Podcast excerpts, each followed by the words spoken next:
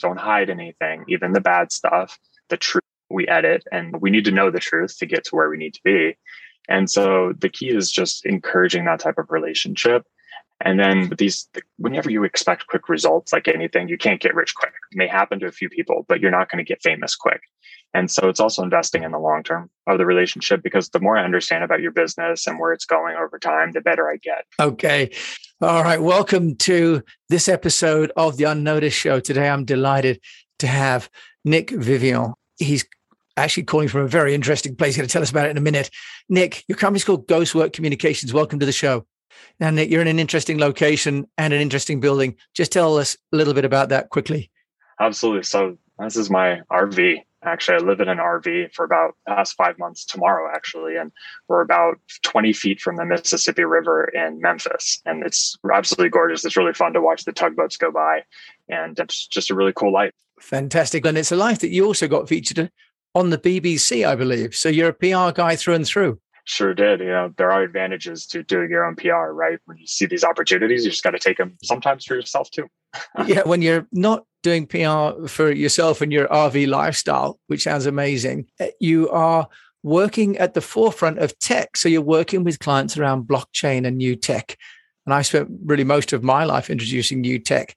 Can you just tell us and share with fellow entrepreneurs how do you get new technology companies noticed? And what are the particular it's, challenges? Yeah, it's incredibly difficult because you can simultaneously have an audience maybe that's very geeky and nerdy, the people that know the technology. And so you have to be very careful about what you say and they'll really tear you apart if it's wrong. And then you have an audience that knows nothing about the technology and needs a super higher level view. So that type of dichotomy is quite difficult because you need an educated thing on one side, but then you need to be very detailed on the other. And if those messages get crossed, so for example, if you're doing a basic message and you're pitching into a more technical outlet, you look very bad. They think, oh, look at this. They don't know what they're talking about. But on the flip side, if you go to a mainstream journalist and you try to do too much of a depth uh, process, you kind of goes right over their head. And so you're missing an opportunity on both ends. So it's very tricky. It's a balance that can be hard. And how are you doing that from a content point of view? Because many clients have kind of one set of content, one press, for example, that goes to all media. How are you managing that content strategy then, Nick, for them? It's, it's incredibly difficult to be this nuanced, but thankfully we have tools at our disposal. This integrated communications approach where you have your social media, you have your newsletter perhaps, but then you also have these things called blogs. So you're able to create your own content and do op-eds at different publications to try to help these different audiences. So one op-ed at a publication that is a more higher level and one op-ed that shows your technical chops. So I love doing these thought leadership pieces because it really allows you to go deeper and teach people what you need them to know about your brand and also just your expertise in that space because that's what we're all about. Yeah, absolutely. Especially in B2B tech, which is also where I've worked for 25 years. It's that balance. And the client side is often super teched up. So, how do you help the client to realize what's going to be needed for the different media outlets, but also what might happen as a result of you getting them into those media outlets? First, we have to fight the buzzword parade, right? So, first, you have to cut through the buzzwords to really figure out what everyone's trying to say. And once you know the core message is there, it really comes down to setting those expectations. It's very difficult, I think, in our personal lives, professional lives, especially for entrepreneurs to set expectations with ourselves, each other, our partners. But it's just really important to remember that there is no single solution to building a brand, that it takes that cohesive, integrated approach. And you have to build each of the building blocks together. You can't just put one out there and then expect to have a foundation that you can build from. You really need all of these pieces, the pillars really to, to build the brand upon. And so it's, I struggle because most people, they think getting in the New York Times is going to transform their business. And it might. Of course, it's awesome. It's a great logo for the website. But let's be real. Like, how many websites do you read in a day? Just take, take if you just look at your own life and behavior, someone reads you on New York Times and then moves on like that. There's no like, they're not going to stop everything and be, oh my gosh, this brand is amazing. Let me stop all of my work today and tell everyone I know about this one thing I read in the New York Times. It just doesn't happen. But entrepreneurs are so passionate about what they're doing that they think everyone is going to care. And the core message I have is no one cares. You have to remember that. It start from there. Yeah, but isn't that also a very unpopular message to give to a client, isn't it? Because you, you, they pay you to care. And I have to say, I'd say this is not me saying I don't care, but your average person in the marketplace is not yet up to speed. Now, how are you helping clients? For example, you're working blockchain. It's not just that people don't care, they don't even understand blockchain. So, Nick, how are you working with the media and the client to move people as the uh, sort of marketing across the chasm, the old Moore marketing challenge? It's especially difficult with emerging tech like blockchain because there is there's just not that many outlets, right? There are often very few outlets that care about a niche topic. And that poses its own challenges because, especially if you have five or six clients in one space, you can't constantly be pitching the same 20 journalists to the clients. It's one of these difficult dances that we all face. But it really takes a thoughtful understanding of where we're at and then where we're headed and how your client fits inside of that. And I think if you can get that narrative across, that's really the most powerful thing. But the the truth is everyone always wants more. I always cringe when I get on a client call and they're like, So what do you have for me this week? And it's just that artificial pressure is sometimes not very helpful for the agency because you're trying to find this like larger place in the narrative. And sometimes that pushing those little wins can be where you get the momentum to get to the big win. It's not just getting in the New York Times tomorrow. It's like getting in the New York Times in six months and backing into where you need to be today to get to where you want to go tomorrow. So if you are a client and you're listening to this and you're thinking, the agency is telling me that being too demanding, what do you think is realistic? Because they're spending money actually from the get go. What is realistic for them? And also, more importantly, how can they participate? How can they support their agency not just, if you like, create pressure on their agency? I think it's on you maybe understanding that they're the agency's there to help you, right? We're not here to just take your money and run away. We want to help our clients. And so sometimes it feels like maybe there's like a tension there. But as long as everyone understands we're here for the same battle, like we're here to do this together, that's the first step. And then the second is being responsive. So if there is a quick inbound media opportunity, we need a response within the hour the sooner you get that back to the journalist who's on the deadline, the more likely it is you get included. So that's the second piece. Okay. And what about making themselves accessible as well to you as the consultant? Because quite often I found there's a lack of time on the client side to give to the PR team to help them understand the strategy of the company. They can be quite focused on the tactical product launch, but not on the corporate strategy. What's your guidance there, Nick, in terms of getting the CEO or the founder to really share the long term plan for the company. And why does that help? I'm all about oversharing. I always tell in the beginning of my clients, please give me everything. Don't edit. I want everything and I'll do the editing because that's my job, especially as a former journalist. I edit for you. That's what we do. Give me everything. Don't hide anything, even the bad stuff, the truth we edit. And we need to know the truth to get to where we need to be. And so the key is just encouraging that type of relationship and then these, whenever you expect quick results, like anything, you can't get rich quick. It may happen to a few people, but you're not going to get famous quick. And so it's also investing in the long term of the relationship because the more I understand about your business and where it's going over time, the better I get. So for thought leadership, like if I'm writing your blogs, if I'm placing op eds for you, I know your voice. And so it is this long term commitment that I always try with clients for them to understand. Let's be in this for the long term. Are you with us for a year? Are you just looking for a quick hit? And trying to winnow those things out because building a brand takes time, it takes patience, and it most certainly takes a strategy. Now, so, Nick, you've mentioned a few things that are, if you like, industry buzzwords or op-eds. You've also mentioned about building blocks. Could you just be a little bit more detailed for those people that are listening? What are those building blocks, those different pieces of content that you would create for the client that you ensure goes to the right media? Just take us through those different elements that that you have within your overall portfolio of material for a client.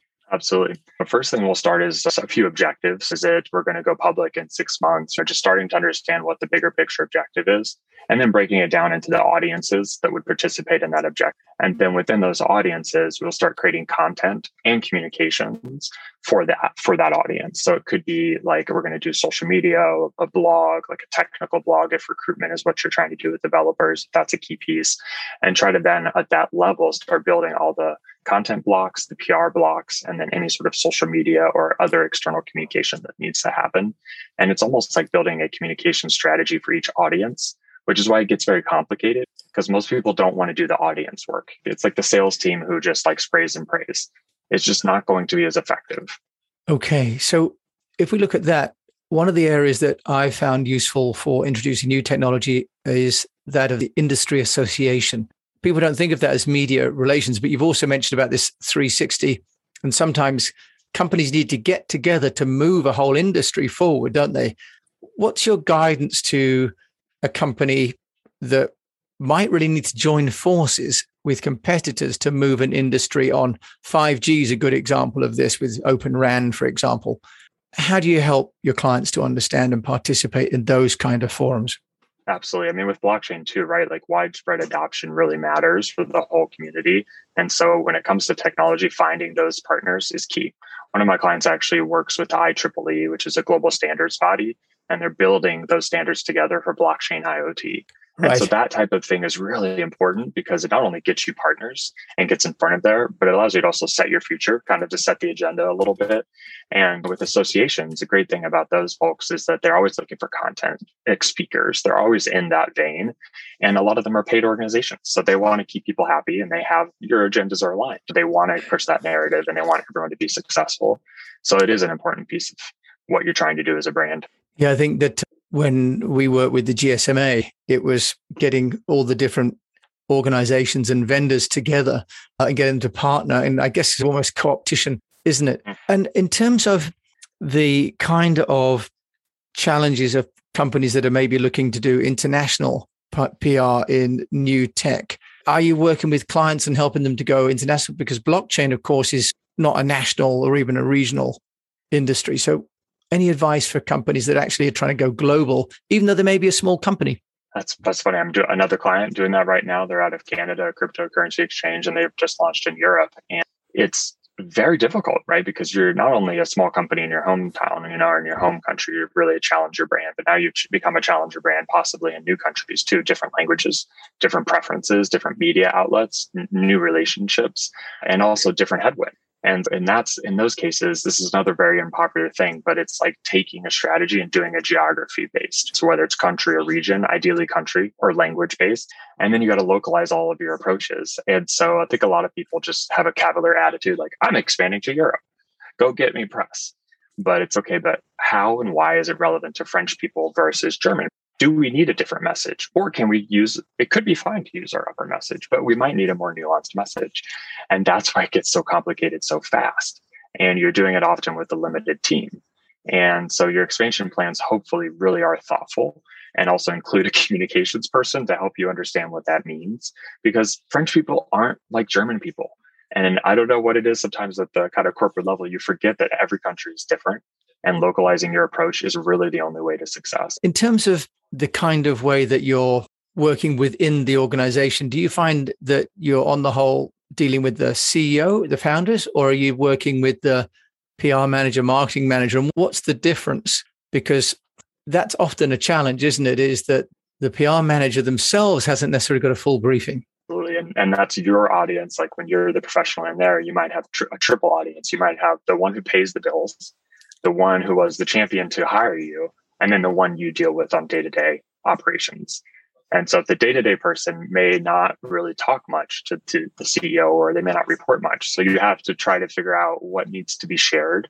How do you show that you're ha- having impact and understanding that the internal person may also have someone else that they're trying to bring in or that maybe they didn't want you or you know that there's other dynamics at play and so you have to be pretty thoughtful about that and just always knowing who the bill payer is always good for any consultant.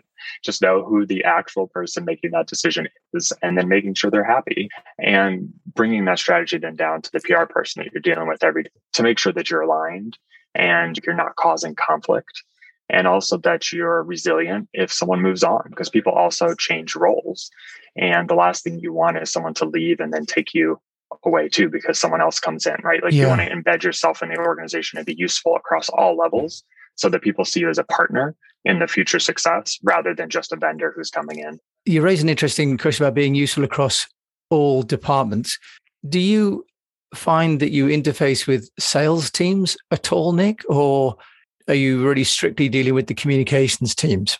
So now you're going to make me reveal one of my big secrets. Uh, sales is the key to P. It's so funny because it, it, people just forget that. I was like the sales. I honestly, I'd rather talk to the salespeople than the marketing people. No shade on marketing people, but a lot of times the salespeople know more about what's actually going on in their clients' lives and the problems being really solved. And marketing does because a lot of sales and marketing teams are a little more siloed than they should be.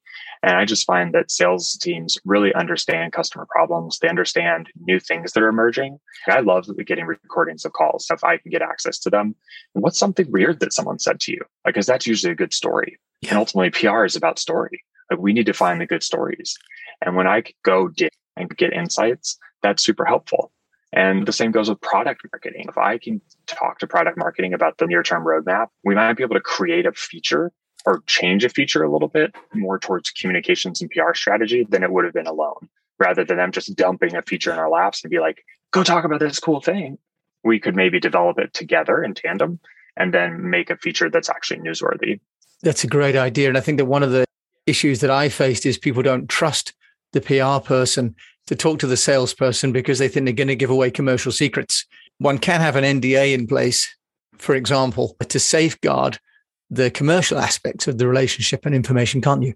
Absolutely, absolutely, and even just sales decks, stuff that maybe is more digging, digging a little deeper. The type, those types of presentations can give you a lot of insights that maybe wouldn't be surfaced in a marketing brief necessarily because they have just a little bit different metrics. A sales team and a marketing team, but brand marketing ultimately needs to come from the problems you're solving and then elevate it. But you need to know the problems you're solving so that where your brand sits in the minds of your customers.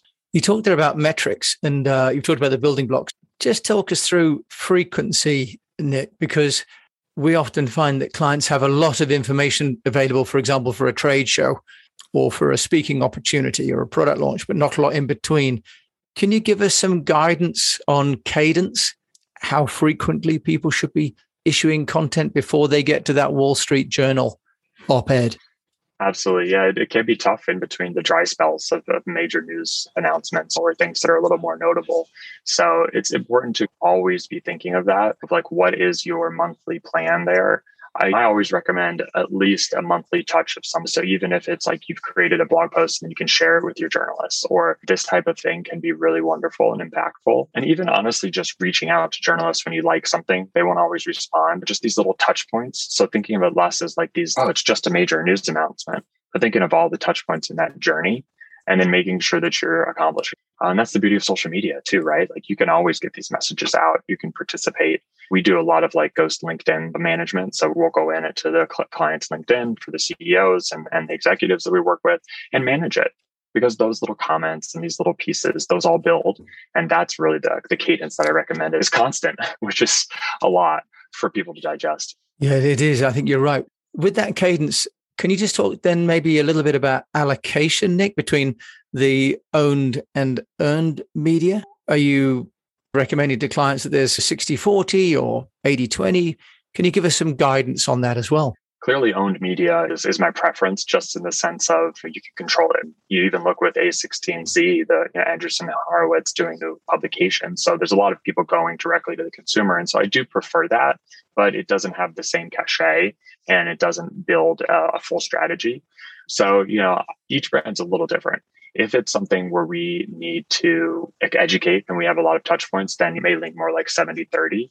Or if it's a brand that is constantly releasing features and has a lot of organic growth and, and interest, industry that's very popular, a buzzy industry, then maybe it's more 70 30 the other way with earned media leading the way. But it really, it just really comes down to also your own personal brand preferences? Do you feel like you want to have more control over it, or do you feel like you would rather have external social proof with the understanding that it's not guaranteed? You can't control. It's like SEO, right? Google could change their their algorithm, and we do a lot of SEO too with this thought leadership and owned media. The great part is when it's published on your website, you get the SEO.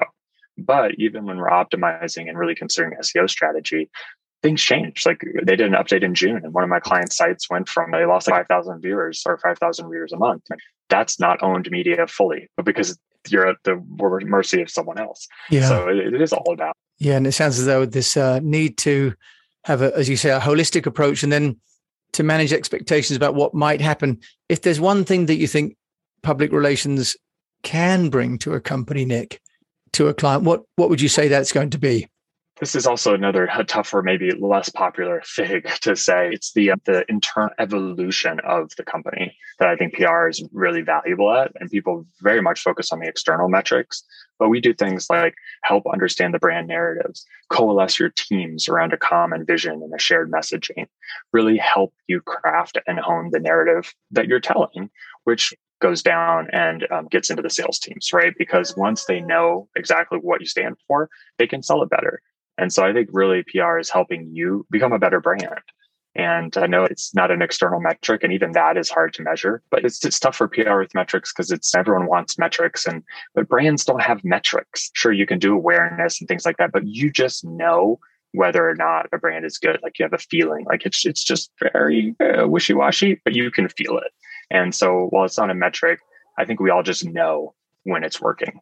Nick, and if people want to find out about how you're working from your amazing RV in the countryside there in the middle of America, how can people get hold of you? Absolutely. You can find me on LinkedIn. It's just Nick Vivion, or my website is ghost.works and shoot me an email. It's nick at ghost.works.